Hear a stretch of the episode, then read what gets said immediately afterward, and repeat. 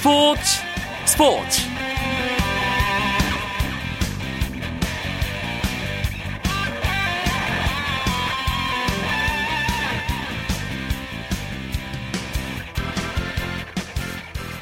여러분 안녕하십니까? 수요일 밤 스포츠 스포츠. 아나운서 이광용입니다. 프로축구 FC 서울의 수비수 차두리 선수가 허벅지 근육 부상으로 그리스와의 평가전을 앞둔 축구대표팀 합류가 어렵게 됐습니다. 차두리 선수는 어제 있었던 아시아 챔피언스 리그 조별리그 1차전 호주 센트럴 코스트와의 홈 경기에서 왼쪽 허벅지 근육 부상을 당했습니다. 허벅지 근육 부상의 경우 최소 3주의 치료와 휴식이 필요하기 때문에 차두리 선수는 그리스와의 평가전에 뛸 수 없는 상황이 됐고요. 홍명보 축구대표팀 감독도 차두리 선수의 부상에 대한 보고를 받은 뒤 대체 선수 발탁 여부를 고민하고 있는 것으로 알려졌습니다. 홍병보 감독이 꺼내게 될 다른 카드가 누굴지 궁금해지기도 하고요. 선수들이 부상에 대한 경계를 늦추지 않길 바라는 마음 가져봅니다. 수요일 밤 스포츠 스포츠는 농구 이야기로 함께합니다. 한 주간 농구계 핫이슈 풍성하게 담아드릴 예정이니까요. 잠시만 기다려주시고요. 먼저 오늘 들어온 주요 스포츠 소식부터 정리해드립니다.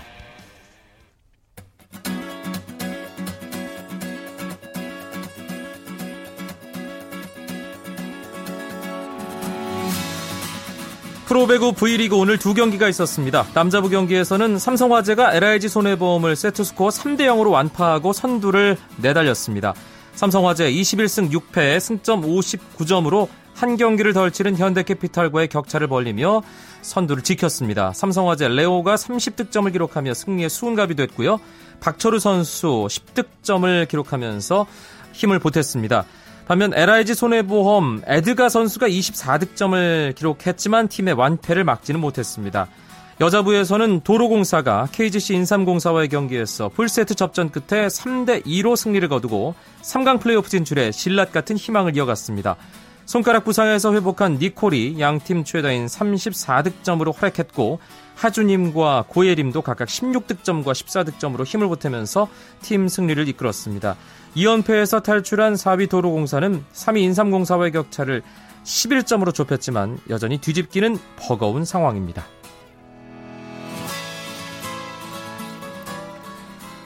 아시아 축구연맹 챔피언스리그 조별리그 1차전 경기 오늘도 두 경기가 있었습니다.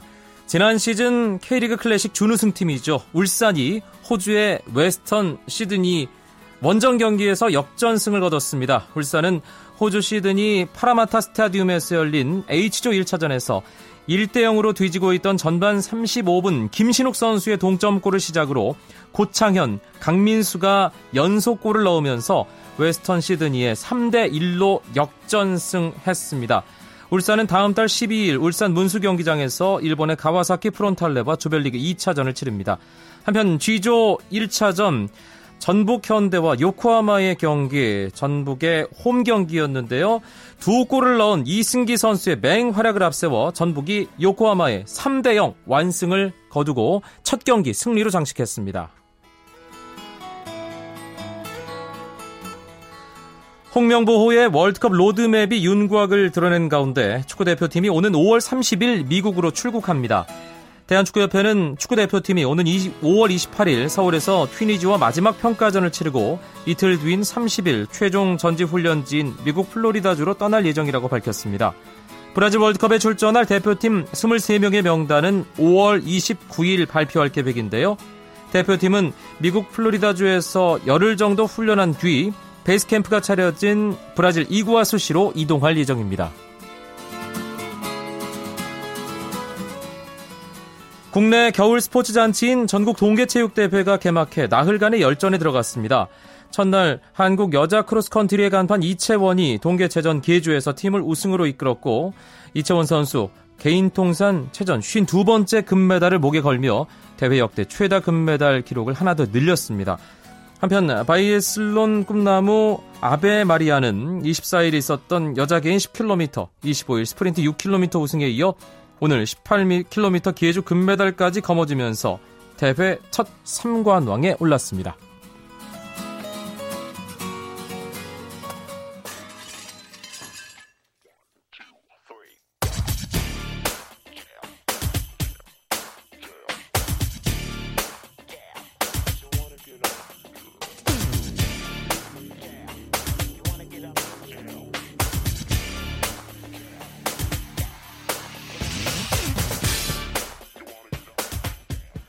수요일 스포츠 스포츠 프로농구 이야기로 가득 채워드립니다. 한 주간 농구계 이슈와 판도를 짚어볼 텐데요. 이야기 손님 두 분 소개해드리겠습니다. 이번 주도 농구 잡지계 실과 바늘이 스튜디오를 꽉 채워 주실 예정입니다. 월간 점프볼의 손대범 편집장. 안녕하세요. 안녕하십니까. 네. 월간 루키 조현일 편집장 어서 오세요. 네, 반갑습니다. 네, 두 분이 있으면 든든해요. 네. 아무렇게나 막 질문을 던져도 다 대답해 줄 것만 같은 든든함. 예. 오늘 있었던 두 경기 결과 누가 정리해 주실까요? 네, 손대범 기자. 예. 잠실과 원주에서 있었는데요. 어, SK가 KCC를 상대로 71대 56으로 대승을 거두었고요. 아, 원주에서는 선두 노리고 있는 LG와 그리고 최하위인 동부가 만났는데 LG가 74대 73으로 승리하면서 9연승을 달렸습니다. 오늘 두 경기 어, SK는 KCC와 LG는 동부와 대결했습니다. 선두권 경쟁 중인 팀들이 각각 경기를 가졌기 때문에 뭐 선두 지금 계속 치열하잖아요. 관심을 상당히 모았어요. 네. 기자. 네, SK와 LG 모두 오늘 경기가 있었기 때문에 절대 놓칠 수 없는 어, 승부였는데요. 자, SK는 경기 초반부터 아주 손쉽게 리드를 잡았습니다. 아, 2위를 되찾겠다는 각오가 공수 양면에서 드러났었는데요. 이 내외각에서 야투가 터지면서 경기 초반 뭐 18대 5로 어, 손쉽게 앞서갔습니다. KCC는 아, 4쿼터 들어서 이 사반칙에 몰린 김민구 선수를 아, 쿼터 초반부터 투입을 시켰지만 아, 위축된 몸놀림은 뭐 어쩔 수 없었고요. 4쿼터 전체가 결국 이 garbage time으로 흘러가면서 SK가 완승을 거뒀습니다. 그리고 LG 역시 동부에게 경기 직전까지 한 점 차로 어, 뒤지고 있었습니다만 이 clutch time을 지배한 데이본 제퍼슨 선수의 활약에 힘입어서 한 점 차, 예, 극적인 원정 승리를 따냈습니다. 네, 동부와 LG의 경기 사실 동부가 이제 힘이 빠질 대로 빠진 상황임에도 불구하고 선두권에 창원 LG와 아주 대등한 승부를 펼쳤어요 오늘. 그렇습니다. 초반 분위기만 봐서는 사실 저는 동부가 이길 거라 생각했거든요. 하지만 LG의 저력이 워낙 강했기 때문인지 무너지고 말았습니다. 하지만 이 동부에서 오늘 김주성 선수가 20득점을 올렸거든요. 13리바운드까지. 그렇죠. 더블 더블 예. 기록했고 뭐 마지막에는 거의 승리를 이끌 뻔했던 그런 득점까지 해낼 정도로 이 노익장을 과시했는데 역시 올 시즌 LG의 해결사인 제퍼슨 선수를 막지 못한 것이 좀 아쉬웠습니다. 네. 일단 플레이오프 진출 경쟁은 일찌감치 마감이 되면서 그 부분은 좀 김이 빠졌고요. 하지만 선두권 경쟁 이게 4강 플레이오프를 직행하느냐 마느냐 정말 큰 거잖아요. 6강 네. 플레이오프부터 치르느냐 아니면 4강 플레이오프에 먼저 선착을 해서 6강 플레이오프에 누가 올라올 것인지를 기다리느냐 중요한데 네. 어, 순위표를 살펴보면 모비스, LG, SK가 지금 반 게임 차로 다닥다닥 붙어 있단 말이에요. 3강 팀들 이제 한 경기 한 경기 승패가 정말 중요하겠어요. 그렇죠. 이제 한 경기 한 경기 살얼음판을 걷는 그런 심정일 거예요. 사실 시즌 중에 선수들은 연승 기간 중에는 우리가 몇 연승을 달리고 있는지 뭐 어떤 기록을 세우고 있는지 신경을 거의 안 쓰거든요. 하지만 이런 정규리그 우승 기회는 쉽게 놓치지 않기 때문에 어, 다들 이렇게 집중력을 갖고 또 경기에 임하곤 합니다. 또 이 어쩌다 한 경기 어, 실수로 놓치면은 그게 또 나중에 가서 또 원통하게 느낄 수가 있거든요. 그렇죠. 예전에 2009-2010 시즌에 부산 KT가 아, 40승 14패로 이 모비스 동률을 이루고도 정규리그 우승을 내줬었거든요. 그 당시에 6연승으로 시즌을 마쳤는데 이 마지막 날에 상대 전적에 밀려서 고배를 마셨어요. 우승을 놓친 뒤 KT가 좀 가장 아쉬워했던 경기가 바로 6연승 이전에 놓쳤던 SK LG전이었거든요. 그 경기에서 2점 차로 아깝게 졌는데 이 전찬진 감독이든 선수들 간에 이 우승을 놓치고 난 뒤에 그 경기에 그렇게 기억이 남는다고 하더라고요. 음. 선수들 입장에서는 이번 시즌 이를 치른 선수들도 아마도 이 남은 경기 후회 없이 치르고자 노력을 많이 할 것 같습니다. 54경기를 치르게 되는 한 시즌 사실 초반에 뭔가 뭐 버리고 가자 이렇게 지금 어, 긴장을 풀고 놓은 경기가 나중에 발목을 잡는 네. 네, 그런 케이스를 손대범 기자가 지금 얘기를 해준 거잖아요. 그렇죠. 골드킬이든 예. 뭐 순위 마진이든 간에 나중에 가면 후회하게 되기 때문에 아마 남은 경기를 다 집중하게 되지 않을까 싶습니다. 네. 팀 순위 종합적으로 한번 짚어볼까요? 조인일 네. 기자. 네. 울산 모비스가 36승 13패로 어, 1위를 달리고 있고요. 아, 창원 LG가 반경기 차이로 모비스를 쫓고 있습니다. 아, 서울 SK 나이츠 역시 2위와의 승차를 반경기로 유지하고 있고요. 아, 부산 KT와 인천 전자랜드가 25승 24패로 공동 4위입니다. 최근 3연패 늪에 빠진 고양 오리온스는 6위를 지키고 있고요. 어, 서울 삼성 썬더스와 안양 KGC가 나란히 공동 7위입니다.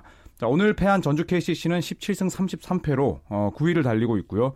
예, 원주 동부가 13승 36패로 최하위에 머물러 있습니다. 지금 산술적으로 6위 오리온스와 공동 7위 삼성 KGC 이 뒤집어질 수 있는 가능성은 없는 거죠? 네, 그렇죠. 예. 일단은 승차가 워낙 차이가 많이 나기 때문에 어, 뒤집어지기 힘들 것 같고요. 오히려 좀 7위 싸움도 치열해요. 삼성과 KGC 일단은 자존심이 걸려있기 때문에 어느 팀이든 간에 좀 더 높은 순위로 시즌을 마치고자 하고 있고요. 네. 또 요즘에 좀 중위권이 좀 제 허리만큼이나 두툼합니다. 지금 전자랜드, KT, 오리온스가 승차 한 게임밖에 안 나기 때문에 음. 이들도 어떻게든 홈코트 어드밴티지를 따기 위해서 남은 시즌 좀 집중하지 않을까 싶네요. 일단 32인치는 넘는다. 예. 중위권 순위 다툼. 네. 예. 예. 두툼. 예. 알겠습니다. 어, 순위 판도 정리해봤고요. 한 주간의 up and down 짚어볼 시간입니다. 어떤 팀이 한 주간 가장 상승세를 탔다고 볼 수 있을까요? 조현일 기자. 네, 역시 창원 LG의 상승세를 어, 꼽을 수 있겠는데요. 어, 무려 9연승을 달리면서 결국에 이 SK를 3위로 끌어내렸습니다. 아, 부상자가 없고 또 국내 선수와 아, 외국인 선수의 조화도 굉장히 일품이거든요. 이 경기 내용을 놓고 본다면 이 상승세가 뭐 쉽게 꺾일 것 같지는 않습니다. 또 이 1위를 달리고 있는 울산 모비스 역시 이대성 선수의 부상에도 불구하고 현재 7연승 중인데요. SK와의 이 일요일 홈 경기에서 2차 연장 접전 끝에 승리를 거두면서 1위 어, 자리를 굳건히 지키고 있습니다. 다운으로 꼽을 만한 팀은 어딜까요? 손대범 기자. 네, 일단 고양 오리온스를 꼽아야겠죠. 일단 부상자가 워낙 많기 때문인지 현재 3연패 늪에서 지금 헤어나오질 못하고 있습니다. 아, 8연승 이후에 1승 5패에 그치고 있는데요. 지금 현재 리온 윌리엄스가 팔꿈치, 또 김동욱 선수가 몸살, 장재석 선수 허벅지, 김도수 발목 등 이 부상자가 워낙 많고 또 원정 경기까지 기다리고 있기 때문에 아, 상당히 좀 험난한 일정을 치르고 있습니다. 5할 승률도 꺾였고요. 그렇죠. 예, 4할 대로 승률이 내려간 6위 고양 오리온스 어, 다운된 팀으로 손대범 기자가 꼽아줬습니다. 선수들 up and down 어떻게 정리를 해주실까요? 조현일 기자? 네, 우선 상승세를 탄 선수로는 이 모비스의 식스맨이죠. 박구영 선수를 꼽을 수 있겠습니다. 아, 이대성이 부상으로 나간 공백을 훌륭하게 메우고 있는데요. 아, 지난 세 경기에서 아, 모두 8개 3점을 넣으면서 이 기간 동안 평균 10득점을 기록하고 있습니다. 덕 분에 양동근 선수의 부담도 어, 훨씬 줄어들 수가 있었고요. 반대로 좀 다운된 선수는 이 SK의 병기훈 선수를 꼽으려고 했는데 오늘 15득점으로 또 펄펄 날았어요. 네. 네.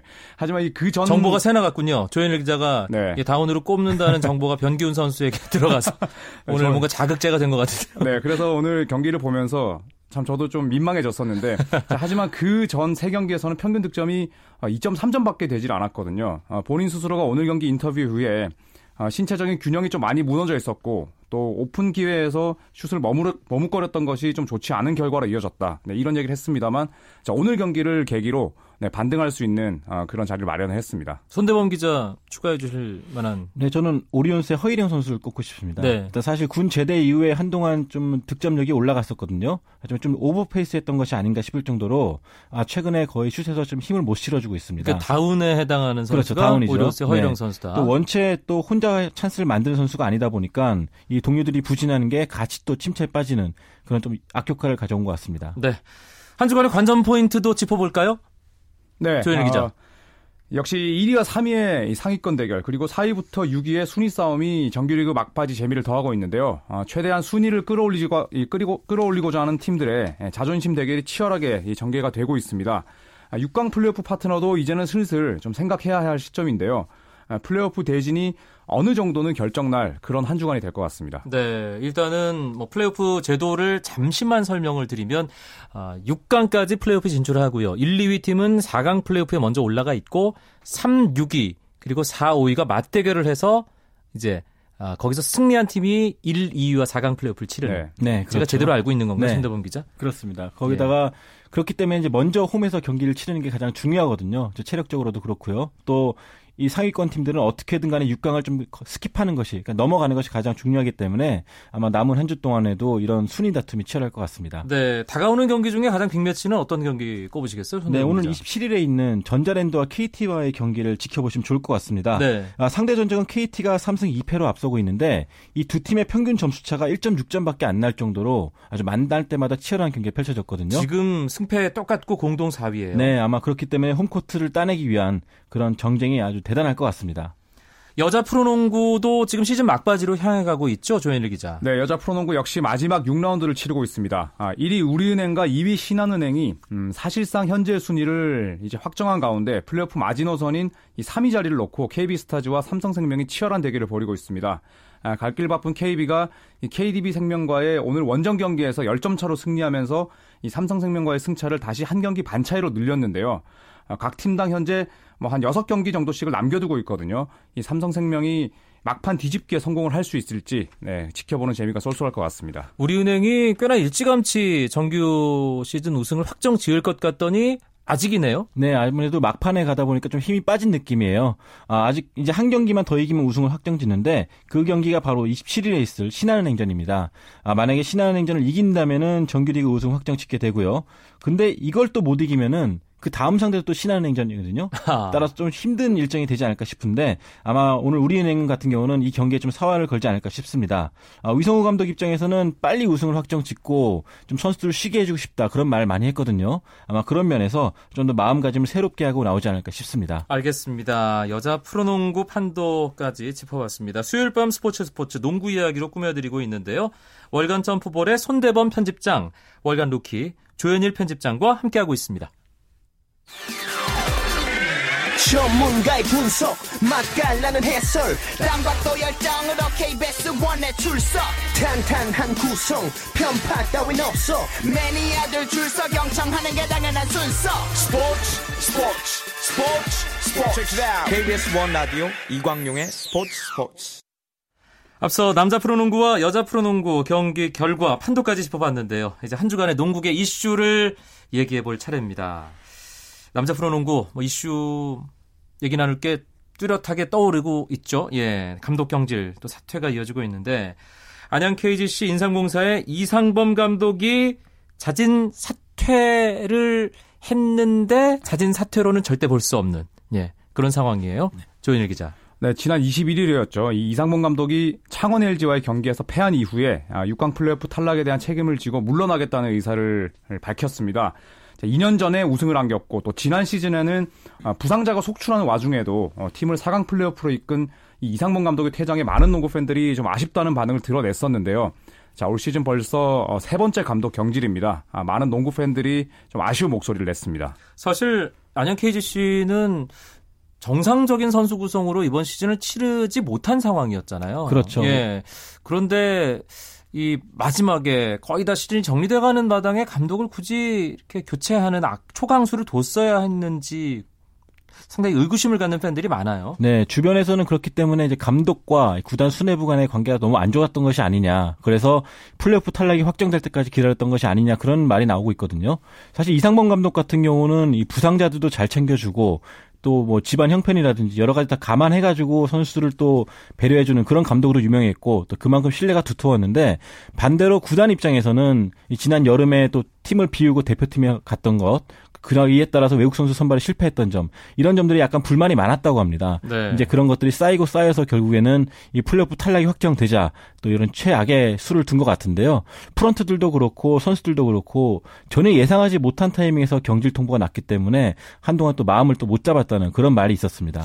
예, 그거는 제가 좀 딴지를 걸어보고 싶은데 이게 대표팀 코치로 이 뭔가 좀 대의를 위해서 합류를 했다는 건 한국 농구를 위해서 큰 일을 했다는 것이고 네. 또 유재학 감독과 함께 벤치를 지키면서 열심히 이 선수들을 다독이고 어 작전 함께 지시하는 모습을 통해서 안양 KGC 이미지도 상당히 올라간 거 아닌가요? 그렇죠. 그런 면에서 이상범 감독이 참 잘했다고 보여지는데 그 이면에는 사실 이상범 감독이 뽑고자 했던 외국 선수와 그리고 현장에서 구단 수뇌부들이 뽑고자 했던 외국 선수가 좀 달랐다 그래요. 하지만 이상범 감독 스타일대로 밀어붙였는데 이제 이에 따른 불만도 있었고요. 또 한간의 소문에 따르면은 이 구단 수뇌부가 코치로 앉히고 싶었던 사람이 있었는데 이상범 감독과 스타일이 맞지 않다 보니까 또 이상범 감독이 거절했고 그에 따른 또 불만도 쌓였다고 합니다. 그래서 이런 군의 구단 수뇌부의 좀 불만들이 결국에는 좀 구단을 조금 난감하게 만든 게 아닌가 싶어요. 아니 스포츠 팬들이 들으면서 상당히 의아해하실 것 같은데 코치 선임은 전적으로 감독 권한 아닙니까? 그렇죠. 일단 그게 정상적인 사, 루트인데 또 때로는 이렇게 구단 단장이라든지 뭐 구단 수뇌부 프런트들이 또 추천에 의해서 또 선임되는 경우가 있거든요. 예. 지금 손대범 기자의 얘기만을 놓고 제가 판단하건대는 이 안양 KGC에게는 옐로 카드를 한 장좀 줄여야 되지 않을까? 예, 그런 생각도 들고요. 이미 누가 내정돼 있다. 그것이 또 하나의 어떤 그 작용하는 힘이었다는 얘기도 솔솔 나오고 있거든요. 조현일 기자. 이 부분은 어떻게 봐야 될까요? 네, 뭐 KGC 차기 사령탑으로 뭐 최인선 이 전 감독이 내정된 것으로 이제 보도가 됐습니다만 뭐 아직 확정은 아닌 것으로 드러났습니다. 뭐 구단 프런트 역시 아, 최인선 전 감독이 뭐 지난 시즌에는 우리 구단에서 이제 고문 역할을 맡긴 했지만 그 계약도 끝났다. 자, 이런 얘기를 하면서 아, 전혀 그 보도에 대해서는 확정된 게 없다고 얘기를 했거든요. 아, 실제로도 시즌이 끝난 이후에 신인 감독 문제를 이 검토하겠다고 밝혔는데 뭐 선수단 이 내에서도 좀 많은 동요가 아, 있었다는 후문이었습니다. 사실 KGC는 이번 시즌은 뭐 이대로 흘려보내고 다음 시즌 팀을 정비해야 되는 상황인데 다음 시즌 앞두고 상당히 큰 변수가 또 있잖아요, 손대범 기자. 그렇죠. FA 문제인데요. 김태주 선수와 양희종 선수가 이제 자유계약 선수로 풀리게 됩니다. 두 선수는 안양 KGC 핵이고요. 그렇죠. 이 두 선수 같은 경우는 뭐 몸값이 최고조를 놓인 상, 황이기 때문에 이 주변에서 인상공사가 이 두 선수를 잡으려면은 정말로 정밖에 없다. 그런 말밖에 안, 그런 말이 나왔을 정도인데 예. 지금 이 두 선수를 좀 끈끈이 잡아주던 이상문 감독이 나갔기 때문에 과연 이 두 선수가 이 팀에 잔류할 것인가 안 할 것인가가 또 촉각을 곤두세우고 있습니다. 다들. 사실 구단에 대해서 뭔가 두 선수가 좀 아까 서운하다, 실망스럽다 이러면 뭐 자기가 신뢰 관계가 있는 감독도 떠난 마당에 뭐 사실 선택의 여지가 없, 없을 없는 그런 상황으로 몰릴 수도 있는 거잖아요, 조현일 기자. 그렇죠. KGC 팬들이 가장 걱정하는 부분도 이제 방금 말씀하신 그런 점들인데요. 어, 이상범 감독을 김태술과 양희종 선수가 굉장히 또 따랐다고 합니다. 네, 리빌딩 시절부터 같이 어, 이 같은 고생과 또 낙을 함께 즐겼던 자, 그런 감독이었고 그 지난번에 김태술 네. 선수 상 당했을 때 배려하는 네네. 그런 모습 이게 뭐 훈훈한 미담으로도 전해졌잖아요. 그렇죠. 실제로 사실 어, 지도자들이 자기 성적 올리기 바쁜데 이상범 감독처럼 그렇게 선수들의 개인 컨디션이라든지 사정까지 이렇게 감안하는 지도자, 특히 국내에선 별로 없거든요. 그러니까 그런 점을 감안했을 때 이 FA 시장에서 KGC 어, 구단이 양희종과 김태수 선수를 잡는 데 있어서 이상범 감독의 이 경질은 뭐 굉장한 약수가 아닌가 싶습니다. 네. 뭐 사실 뭐 이상범 감독을 편들자는 그런 게 아니라 네. 이 최근 몇 시즌 동안 안양 KGC의 성적을 돌아보면 사실 역사상 첫 우승도 이끌었고 지난 시즌 조현일 기자 얘기한 것처럼 부상 선수 많은 가운데 4강 플레이오프도 이끌었고 네. 그런 감독을 경질했다는 것을 어, 뭔가 그냥 자연스럽게 받아들이는 농구팬은 없지 않을까 그렇죠. 그런 의문에서 계속 제가 질문을 드리는 네, 거거든요. 아무리 프로가 냉정하다 그래도 이상문 감독 같은 경우는 92년에 SBS 시절부터 해서 쭉 안양에서만 지내왔거든요. 그렇죠. 어, 그런 상징적인 의미도 있는데 이렇게 또 갑자기 내쳐진다는 것이 좀 팬들 입장에서 많이 놀랍기도 하고 또 실망스러웠던 것 같습니다. 네, 알겠습니다. 안양 KGC 뭐 올해야 이미 어, 하위권에서 벗어나지 못하는 상황인데 내년에 어떤 농구를 보여줄지 다음 시즌에 어떤 농구를 보여줄지 벌써부터 궁금해집니다.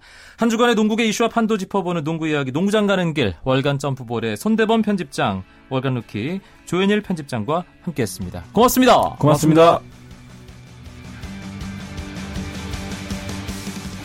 내일도 9시 35분에 뵙겠습니다. 아나운서 이광용이었습니다. 멋진 수요일 밤 보내십시오. 고맙습니다. 스포츠 스포츠